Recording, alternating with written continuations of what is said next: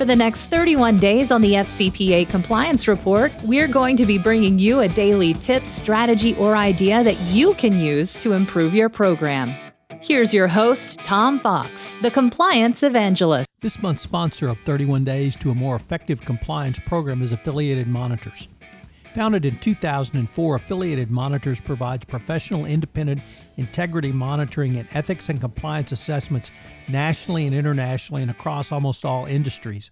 With its knowledge of effective ethics and compliance programs and cultures, Affiliated Monitors is respected for its work as the corporate monitor on matters ranging from multinational corporations to small and mid sized companies and even individuals. Having served in over 750 monitorships, no one has more experience as an independent monitor than the team at Affiliated Monitors.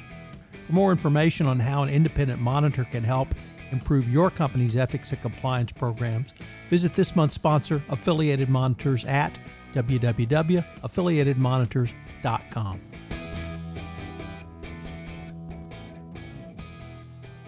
Envisioning your compliance training program. How can you begin to think through a best practices compliance training program? I put that question to Sean Rogers, Senior Director, Global Training and Awareness at Walmart.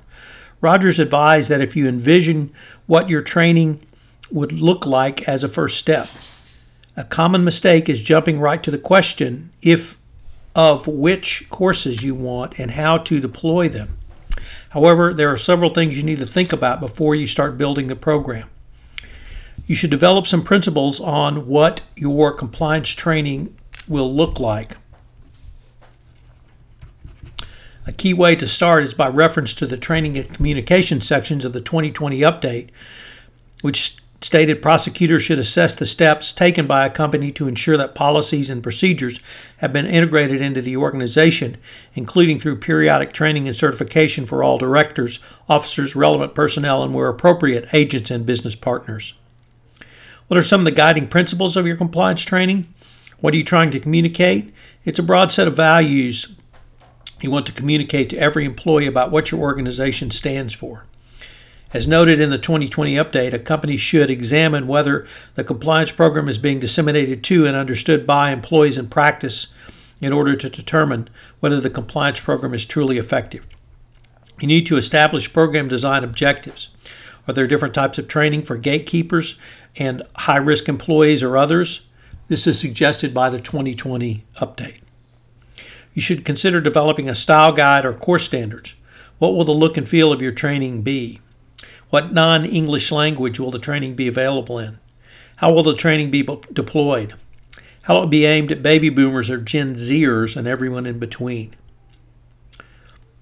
Here, the 2020 update stated that the form of training has been offered in a form and language appropriate for its audience. You need to determine the exact risks that will be addressed by the training program. Here, the 2020 guidance suggests under content has the training address lessons from prior compliance incidents. It is also noted that some companies, for instance, give employees practical advice or case studies. Set up a governance process to ensure stakeholder alignment, approve the pro- program design, approve the budget, and the monetary effectiveness. Obviously, management buy in for compliance training is critical, but have you thought about how your training will impact the business unit folks? What about the generational issue? Will your compliance training look like it was designed by old guys and not be appealing or even relevant to your current workforce? Finally, how will you monitor your training program effectiveness as this is a critical element from the 2020 update? Rogers has developed what he calls his three principles of a highly effective training program.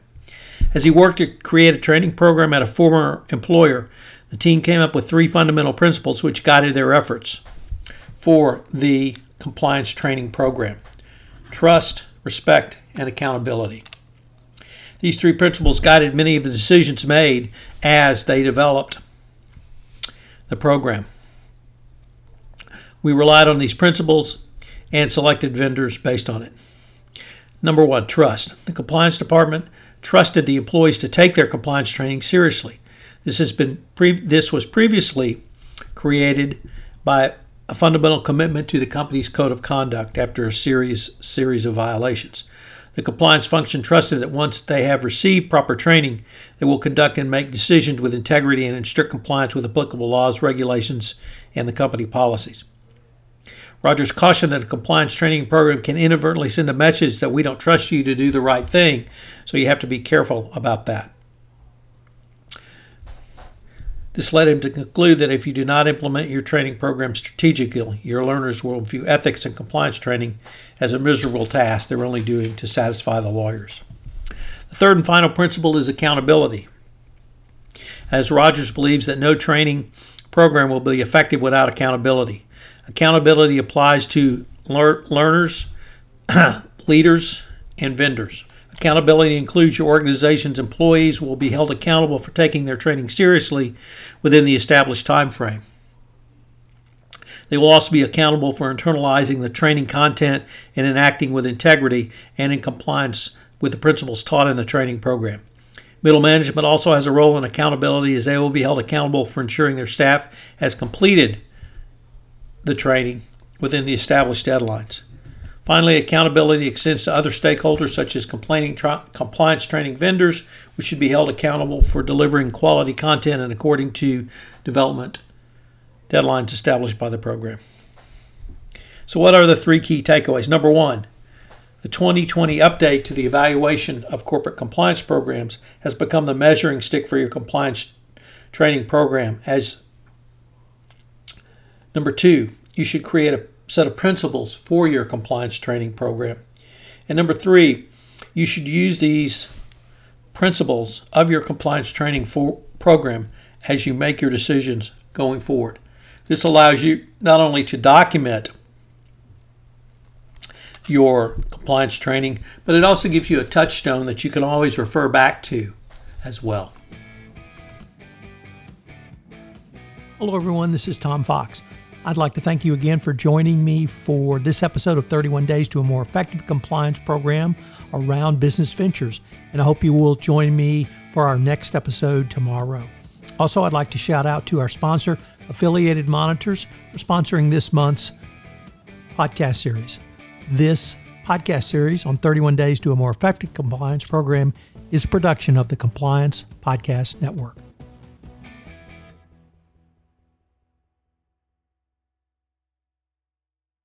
This podcast is a part of the C Suite Radio Network. For more top business podcasts, visit c-suiteradio.com.